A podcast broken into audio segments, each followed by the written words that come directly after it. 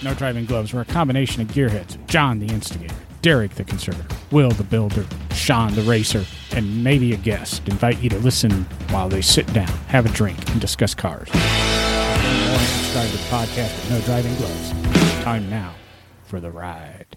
What's up, everybody?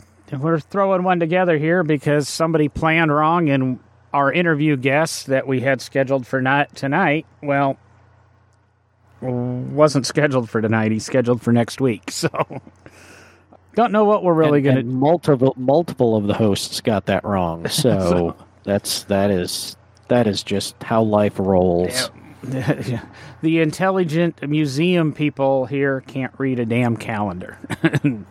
that really speaks. Calendars a, are overrated. Yeah, speaks a lot about our knowledge of history. You been doing anything exciting, Derek, car wise? I I honestly got online to cars.com the other day and I got an inkling to get something else and I'm trying to decide if I want to do it. So Uh oh. Uh oh. Hey, it, it it's it's been 14 months, almost to the day. wow, you've gone over a year. Hey, check that out. I think I bought the Fusion about December 9th, uh, 2019. Nice. Uh, my world has pretty much been work, work, work. Um, not a lot of downtime to do things with the cars, but trying to continue progress on finishing up the new barn uh, that's going to become my special work area. You know, just kind of trying to take care of things and, and two little kiddos. So, you need to remind me, that's probably mean to say here, you know, you and my dad have about the same size building and are about in the same stages of it. And he was talking, he came across some insulation. It seemed to be a, a product called Prodex. Know nothing about it, but remind me, I'll forward you the I'll forward you the link, insulationforless.com that's that's actually very interesting because what I was working on on Sunday was insulation research and trying to figure out what I want to use. Of course, the thing I, I, I, grew up in Michigan, you know, and I know your dad's there in the Chicago area. Actually, for those of us that moved, actually, dad's in Southern Indiana. Oh, is he in Southern Indiana? Ah, my apologies. Yeah, uh, so he's a he's a lot closer to you than you think. I was going to say, yeah, he's he's so maybe that research will be good because, of course, trying to think about how we insulated things where I grew up, I don't need that much insulation down here because other than this freak cold snap that's coming in this weekend, uh, it doesn't normally get all that cold. Yeah, he was telling me a couple of months ago that you know they hardly ever get an accumulation of snow where he's at in Indiana, and then today today I talked to him because uh, I've been so busy the last couple nights, I haven't been able to talk to him in our normal times.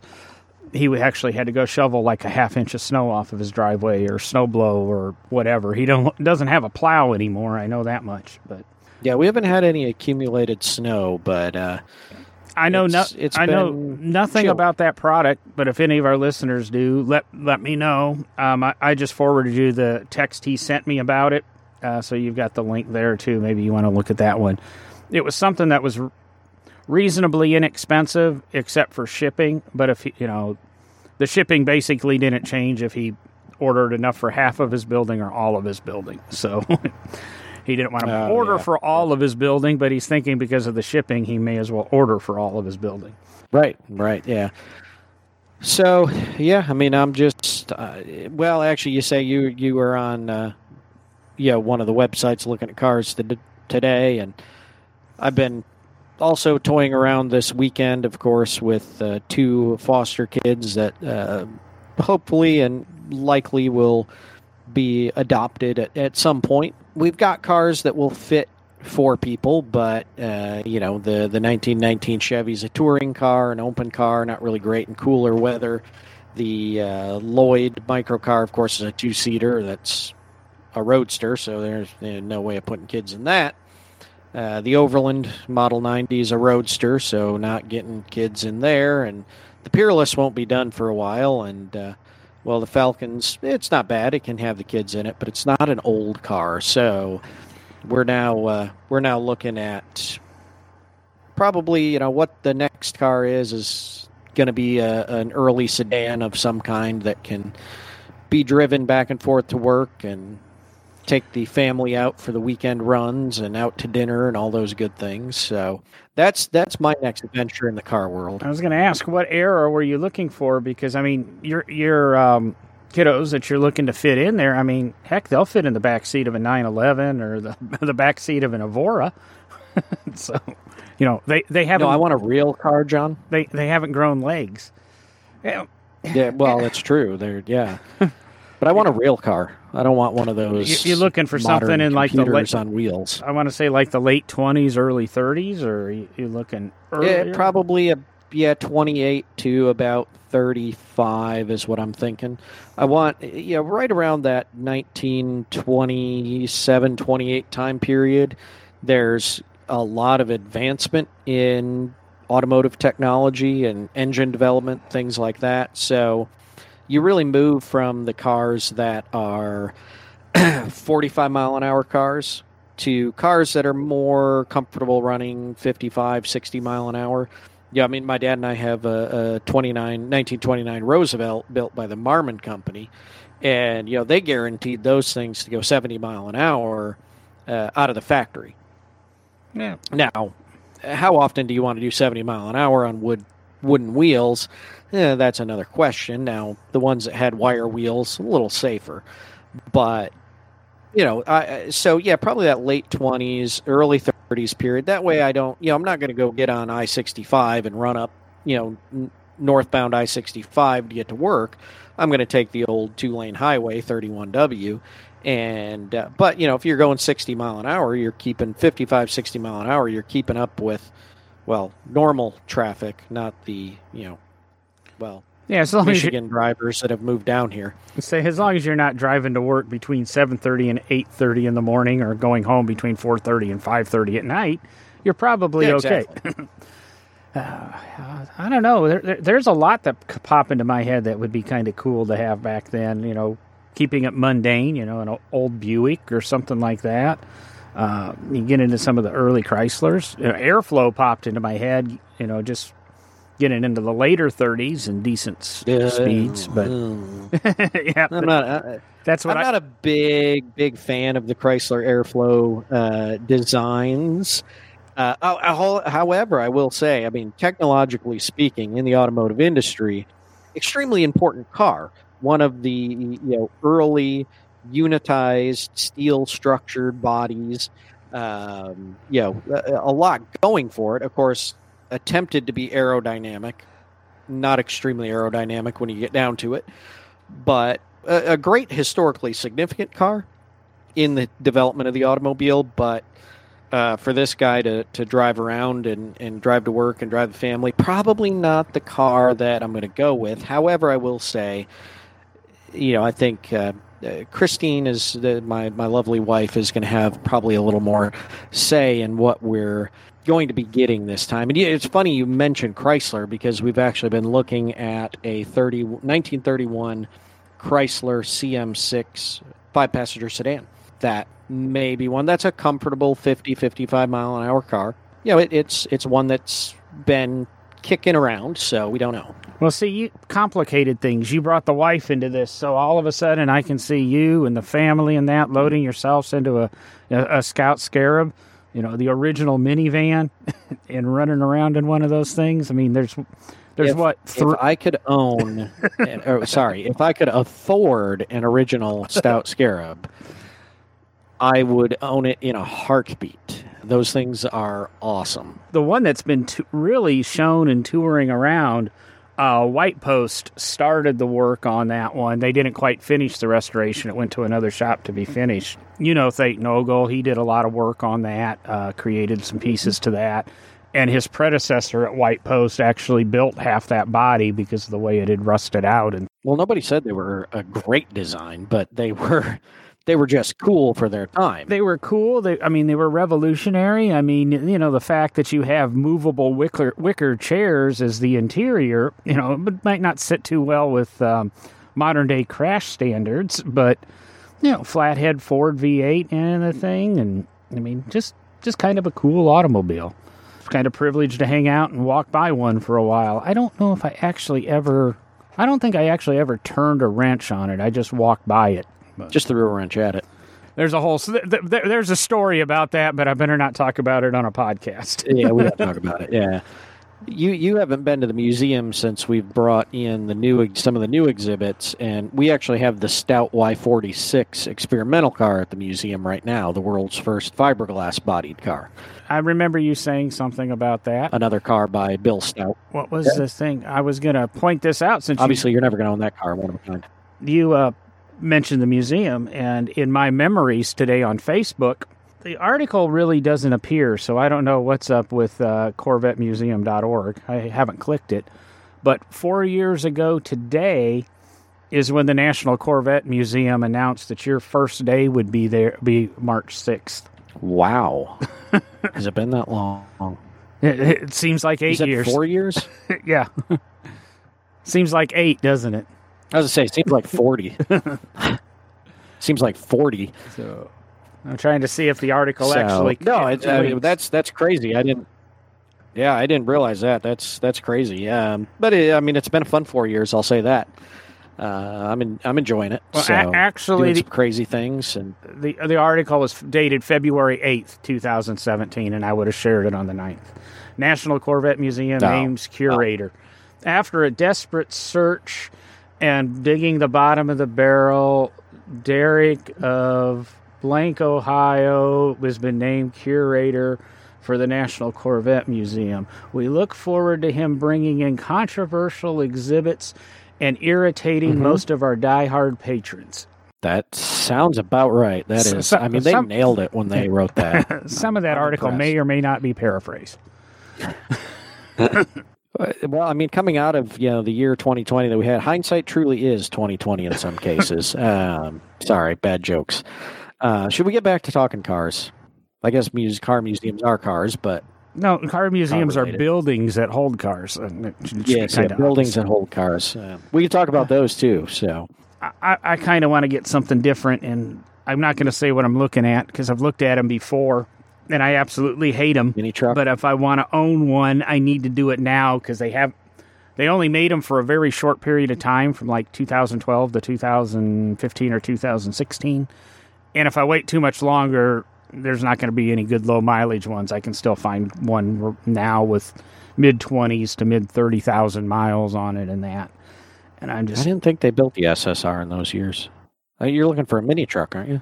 Well, I, I wouldn't mind an SSR. No, if I was looking for a mini truck, I'd be smart and I'd hang out and uh, wait for the Ford Maverick. Ooh, yeah. it's got a little bit of everything. Looks like a truck, has a car name. It's perfect about the size of a car. Yeah, maybe it should be the Elka Maverick.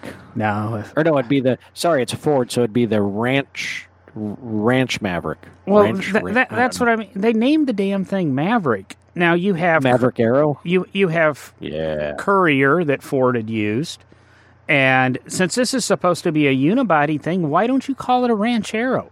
I don't see anything wrong with that. There, you've got two or three really good truck names that fit the exact category. You know, I don't know who's naming Fords now. It's you know the I, I think I posted something on Facebook about it. You know, we had issue with the uh, Ford Mach E. It should have been the SHOE. Obviously, the Ford Maverick. The showy. I really have a problem with this dumb Bronco naming. You know, you have the Bronco and you have the Bronco Sport. And the Bronco Sport is a slightly smaller version of the Bronco. And the Bronco Sport is what's being sold now. The Bronco really hasn't come out, but everybody thinks the Bronco Sport because it says Bronco in it on it is the new Bronco, but it's not the new Bronco. It's really kind of the new Escape, maybe.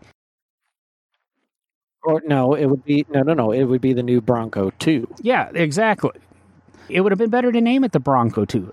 It's odd, as much as we hated the Bronco Two when it existed, it seems to be looked back upon affectionately by a lot of people now.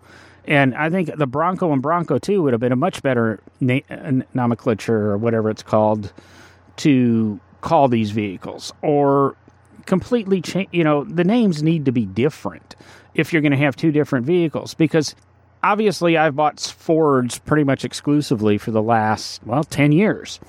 And in the way Porsche uses turbo to designate a model, not that the fact the car has a little spinny thing off the exhaust, but turbo is a model trim level of a Porsche. Sport in Ford is a top of the line vehicle. You usually have the um, titanium package, which is completely all decked out luxury in every option, or you have the Sport, which is completely decked out every option, but tuned a little bit sporty. You might you, you get a stiffer suspension or in bigger wheels and you know possibly some cooler paints. And you know I've had a couple of the Ford Sport trim levels, and really I wanted a uh, Fusion Sport when I was looking for my Fusion, but I didn't want to pay for it. Now you've you've now taken the Sport name, which you think would be the highest trim level and sportiest and most aggressive off road Bronco and you've made it the base level entry level car. I don't I don't know what's wrong with Ford. I'm just throwing it out there. I, I, think heritage naming is, is often a problem when you have something that is stuck around forever. You know, I, I mean the Mustang, the you know any of the cars, and I'm not going to go outside a Ford lineup, but you've got the Mustang, you've got the Suburban, you've got Corvette, you've got Silverado. You've got certain names that have been around and stuck around. But I guess when you try to bring, it, let's, I, I guess for me, one of the things that has always bugged me is the way Chrysler brought back the Challenger and Charger name. Well, that was going to be the example I jumped to. The Challenger. Yeah, and, and it's just it's they're both they're cars, but you've got a four door sedan that never the name never was on a four door sedan. It just doesn't those came out in what? Oh, oh six? Was it 06 that the the Charger came out and replaced the Intrepid in that? I think it was 0. It was yeah, it had to be right around yeah, I think there. It, I think yeah, I'm trying to oh think because I drove one in Ypsilanti while I was living up in Detroit and going to you know finishing up school and some things at Eastern. So that was right around that 0406 period. Yeah. So that yeah that was that so for 15 years. And I mean, I still, Sean and I are Mopar get people, not exclusively, but we're both big into Mopars. You still get on the Mopar pages, and people are still bitching about that we don't have a two door charger. People are still mm-hmm. bitching about we don't have a convertible Challenger either. I still don't know why Chrysler never did a convertible Challenger. I couldn't believe this when I saw it this week. I gotta Google it here really quick, see if I can get it to come up. We all remember uh, Mr. Kevin Hart and his last vehicle. This week they announced or he debuted his 19 I believe it's a 1970 is that's what they're replicating. Yeah. 1970 carbon fiber Dodge Charger with the Hellephant engine in it. 1000 horsepower carbon fiber charger charger to replace the 720 horsepower Barracuda that almost killed him. I did note that in this Charger, he does have a roll bar and seatbelts, unlike the, the previous thing. Oh, jeez. uh, just kind of, you know, and, and, believe it or not, hmm. the same company, SpeedKore, built this car, and I believe SpeedKore is the one that built his CUDA. There's a lot of little bits of irony, and I'm going, Kevin, do you really need another thousand horsepower muscle car? Or maybe um, this time he's not going to let a buddy drive it. Well, that's true. Yeah, don't let your buddies drive. I guess the thing for me is, and and I think it was, um, let me get his name right. Hang on, do do do do, do. Ah, uh, James May on Top Gear, and then of course the Grand Tour. You know, his his slogan was always, "I'd rather drive a oh, how, oh shoot, now I'm gonna I'm gonna mess it up. I'd rather drive a slow car at its limit than never get a fast car to its limit or something to that effect. It's it's very true. I mean that's one of the reasons I enjoy driving early cars and, and having fun with them is you know, you if if you know them well and you know how to drive them, you can push them to their limit. And yeah, you might be going 45 50 mile an hour, but it's still a driving experience that is kind of exhilarating because you're doing th- you're you're right on the edge of what the car shouldn't be doing. And it's it's actually quite fun to you know be in a Model T that is intended to go off road, basically, because there were very few roads. My 1919 Chevy, not really built for paved roads, but rather two tracks and dirt roads that are rutted. and take one of those and just drive down a dirt road or you know find a two track to go bombing down somewhere and it's exhilarating because you're experiencing not only what was experienced back then you're off-roading essentially and you're pushing the car to its its limits uh, you know 100 years later. I, I find it fun. Now okay i find it fun to go out on the track at the motorsports park drive a c8 and obtain high speeds. It's both fun but I never take one of the core the C8s to its absolute limit because I don't necessarily have the ability, so, like someone like Andy Pilgrim, to take that car to its absolute limit. Why do I I need to? It's definitely the old saying. It's more fun to drive a fast or slow car fast than you know a fast car fast. Leno has a story, and you can probably Google him t- telling it, where he's he's out and he's thundering along in his Morgan three wheeler and just booking down some neighborhood in, you know, Burbank or wherever. And he said he goes flying around a corner and this thing's clickety clacking and, you know, he's kind of squealing tires around a corner and blows by a cop. And he goes, Oh no, you know, they got me. And then he realized he was doing 35 miles an hour. And he's, you know. Like one time I was up on Mulholland Drive this thing like I'm sliding around a corner. I think I'm doing about 70, 75. I slide sideways and I coming down the straight. There's a cop there with a radar gun. I go down, down, a radar gun. So I pull over, you know, and I wait, and nothing happened. So I turn around and I go back and I go, "How you doing?" He goes, "Good." I go, uh, "Was I okay?" He goes, "He goes, yeah. The speed limit here is 45. You're only doing 38." I said, "38." I thought I was doing 70. Now 38. I said, that's impossible. Just feels fast.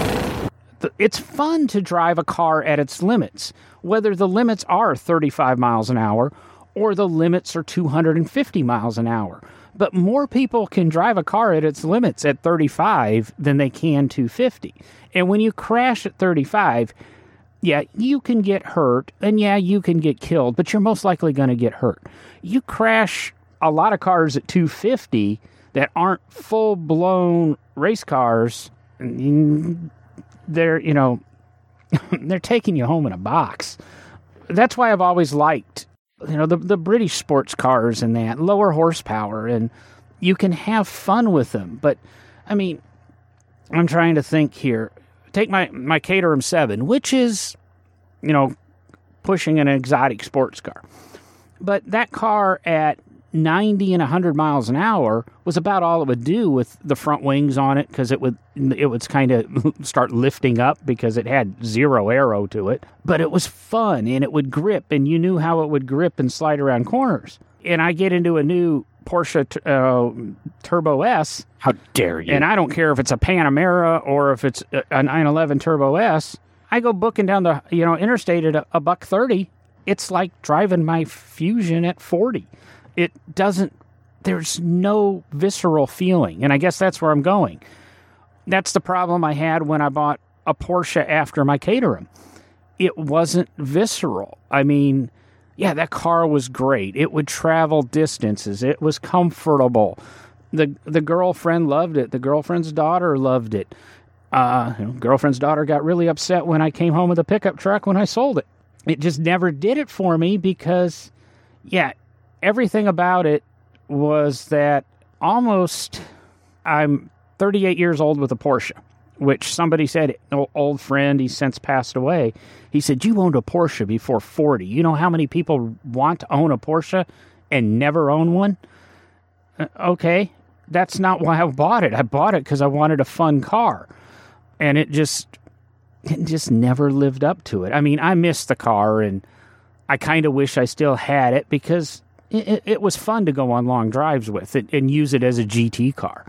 But to um, Spike's Car Radios talked about it a little bit uh, because he's had a long term loaner Evora. He's had to put a thousand miles on an Evora um, GT in you know in a month, and we did an interview with a gentleman named Mick Oplock, but we had some real bad audio. We're going to get him back, and he he has a Evora GT, and those cars are kind of point and shoot. There's you know, Evora GT is still a big car, but it's one of the smallest things on the road still. And you can have fun with it. You can dodge traffic, you can weave, and you know, you don't have to be at the that at that you know limits. I mean, to have, I really think to have fun in a a Turbo S, you got to be pushing 160, 170 miles an hour, and you then you have to be on a racetrack. Uh, yeah, you can do it on a road, but uh, even even Mr. Morality, me, 100, 160, 170, 180 on, on a public road, you should go to jail. I guess I'm getting old. Uh, yeah, yeah. you should not. No, no, no. No one should ever do it. Not even young, anything like that. That's just it's it's unacceptable and it's irresponsible. You know, that's that's why we have racetracks. That's why we have places for people to go out and do that. You know, and that's and you know, here I go being the being the history history guy. I mean, that's that is why certain drag strips, certain racetracks. That's really why a lot of those things formed in the post World War II era because kids were racing on the streets and people realized they needed to get off the street to be to, to make everyone safe. The kids that were running hot rod safe, the public that was trying to use the road safe, you know, the S uh, the the SCTA, the Southern California Timing Association. They formed after World War II. They went out to looked around at a bunch of different places, found the Bonneville salt flats, and well, I shouldn't say found them. They'd already people knew they were there. It's not like they were like, "Whoa, look at this great big place." You know, and they discovered that they could run on the salt and do these land speed records. El Mirage, all these places that started being racetracks. Uh, you know, old abandoned airstrips. Because we had to get off the streets. No one should be going. I mean, we've known since the post World War II days that no one should be on the street going racing and going excessive speeds. So, sorry, a little soapbox there, but you know. Yeah, well, that that's what no driving gloves has come in the last couple episodes because you know Will and I, I I, want to say Will and I had I kind of threw it out there and Will's the only one that stepped up to the plate and I had my bitch about uh, face masks and car shows a couple of episodes ago, which I'm hoping if you're going back and you're listening to this in a year or two, that that whole episode would be completely foreign to you. But right now, wear you know drive, drive fast on a racetrack and wear your damn mask. Hopefully, people will be able to look at a couple of these back at some of these episodes during the pandemic and say, "Oh, isn't that quaint?" Back in the days when we wore face masks and had to protect ourselves from a pandemic. And I mean, hopefully things get back to normal. I know we've already talked a little bit about the car show season, stuff like that, but it's it's looking promising. You know, uh, Amelia Island pushed back a little bit. Uh, but they're still looking like they're going to move forward at the end of May, and uh, there's a few other car shows that sound like they're gonna they're gonna go and, and see what happens, and let's hope everything you know gets straightened out and we get back to it because I'm I'm ready. I'm signed up to judge at the Cincinnati Concours at Ault Park. You know, I'm, I'm ready to take some cars out, show them, and, and have some fun with everybody. So trying to check something here, but I I just want to make certain before I sit. So going back to it though, John, I, I did like I did I did like your idea of an early 30s Buick. That would be I need to look for one of those for sale. Anybody has any ideas, let us know via, you know, the social medias. I'm just trying to kill time while John's sitting here dilly dallying. Well, I'm sitting here and I'm using the same search words I have used every time I've wanted this to come up. You got to stop using Ask Jeeves.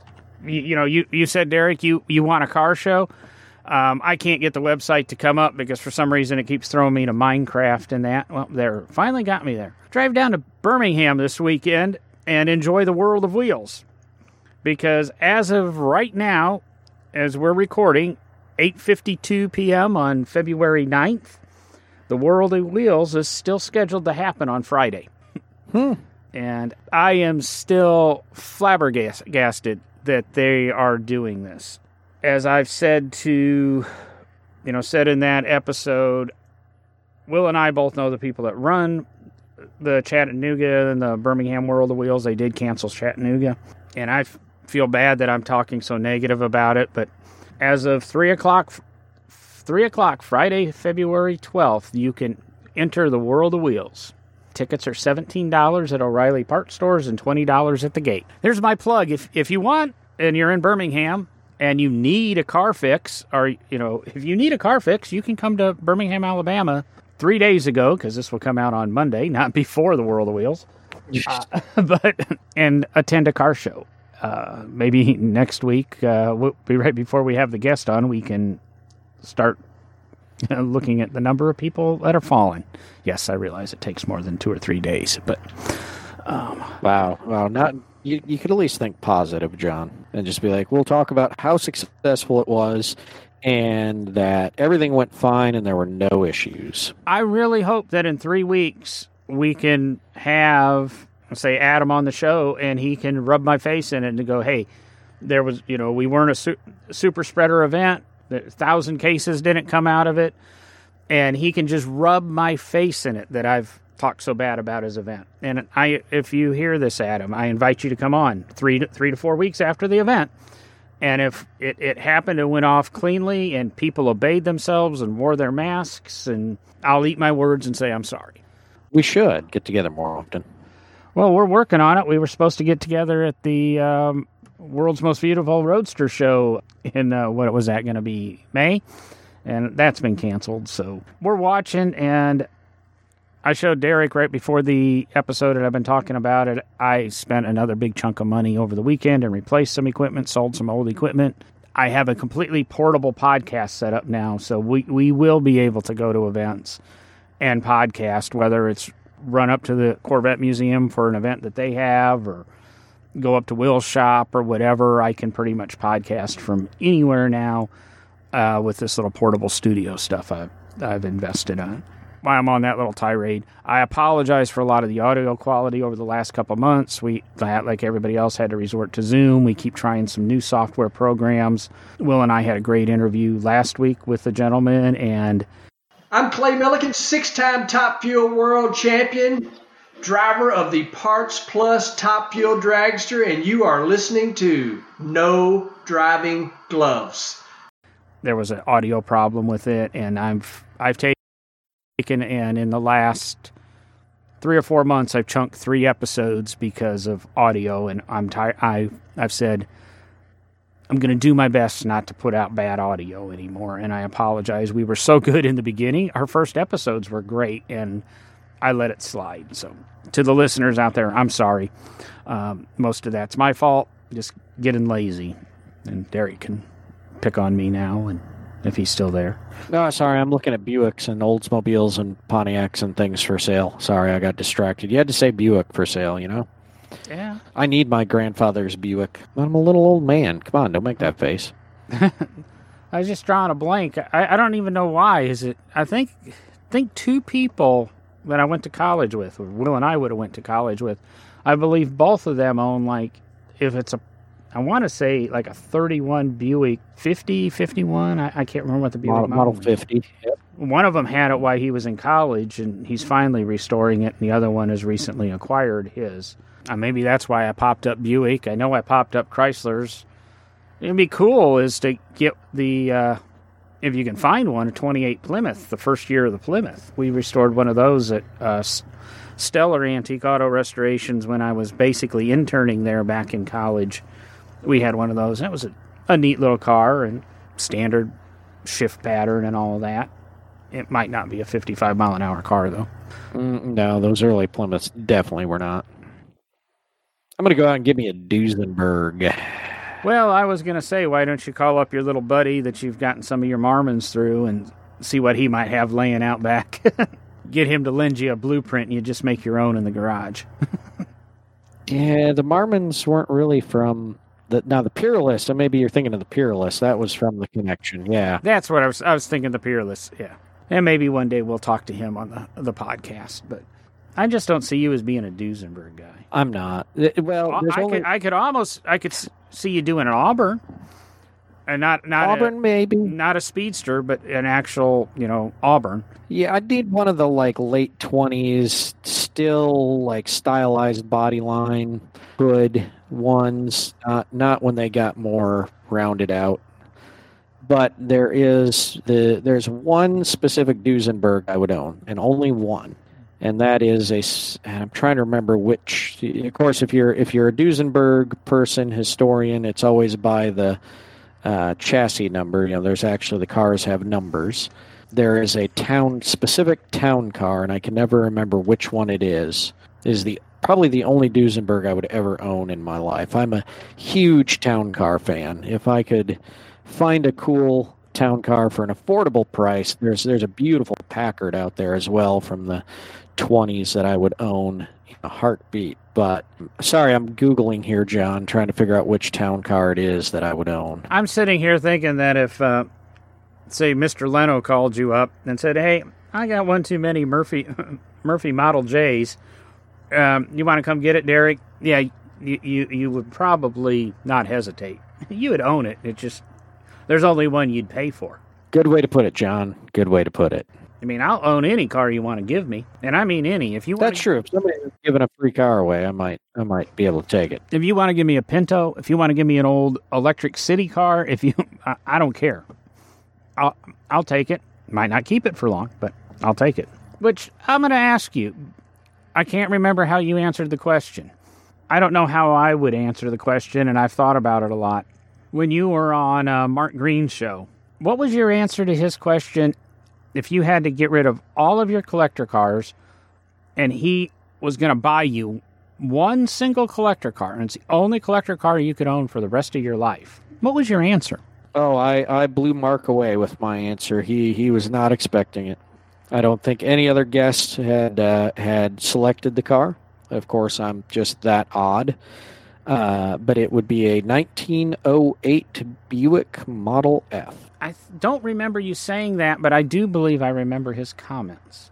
I still, you know, I've rehearsed and tried to figure out what I would answer that question for him. And honestly, I probably would have to, t- I might be the only guy that would turn him down. I don't want one for the rest of my life. I'm not too decisive or whatever. I want to enjoy them all. I'm sorry, it's it's like getting married.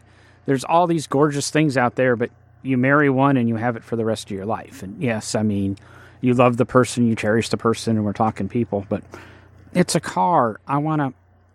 I'm, I'm, I'm gonna I'm gonna want to cheat on it. I, I can't be married to a single car for my entire life. It would be it would be tough. I mean, it would be one that you'd have to really, really uh, be passionate about and love and enjoy driving every moment uh, of the experience. So, I mean, I, I can see your point. And that's it. Is there's a car for every purpose. If you're Alfred P. Sloan, there's a car for every person and purpose. Some days I want a sports car. I'll be honest. Some days I'm in the mood to have a Jeep. Some, you know, some days I'm in the mood to, you know, have a nice luxury you know, like you said, town car or something, just something comfortable. You know, so some days I want a, you know, Rolls Royce Wraith. Some days I want a Ferrari F40. Some days, some days I want a, you know, a Jeep with a six inch lift. And sorry, I think I, I, I think I answered the question. Mark, keep your money. I don't want anything. I don't think he would accept that answer, but Yes, and so okay, so I have found it. I, I believe maybe earlier I misspoke. I, I, don't remember what I said now. I was rattling it off so quick, but typically um, Duesenbergs are referred to by their. Did I say chassis number or engine number earlier? You said chassis number. Oh, my bad. It's engine number. Sorry, folks. It's it's they're referred to by their engine number, and uh, the the one that the town car I would own, the only probably the only Duesenberg I would own is a Duesenberg J295, and it is a Model J town car with the coachwork by Murphy. Um, it is, in my opinion, one of the most beautiful town cars built um, in that kind of early mid 30s era. So that's, uh, yeah, that is the car. That's. Yeah. I'm trying to. That's where I'm going to leave it. Right find there. a picture of that. Just type in 1934 Duesenberg Town Car J295. Say, I'm spelling challenged tonight, so I just typed in model J295, and it did come up. Between me doing this podcasting and the kids in the other room both on their computers gaming, and her in the uh, bedroom, I think, streaming, um, I think this week we're binging Royal Pains. The internet's a little bit taxed here right now, so finally got it coming up we'll get a picture on Facebook, or heck, I might use it as the cover art for the podcast this week. So you know, if you're watching on your Apple CarPlay or something, big Franklin grill. There you go. I'm at ClassicCarsWeekly.net. Be a beautiful car to look uh, There's the RM Sotheby's.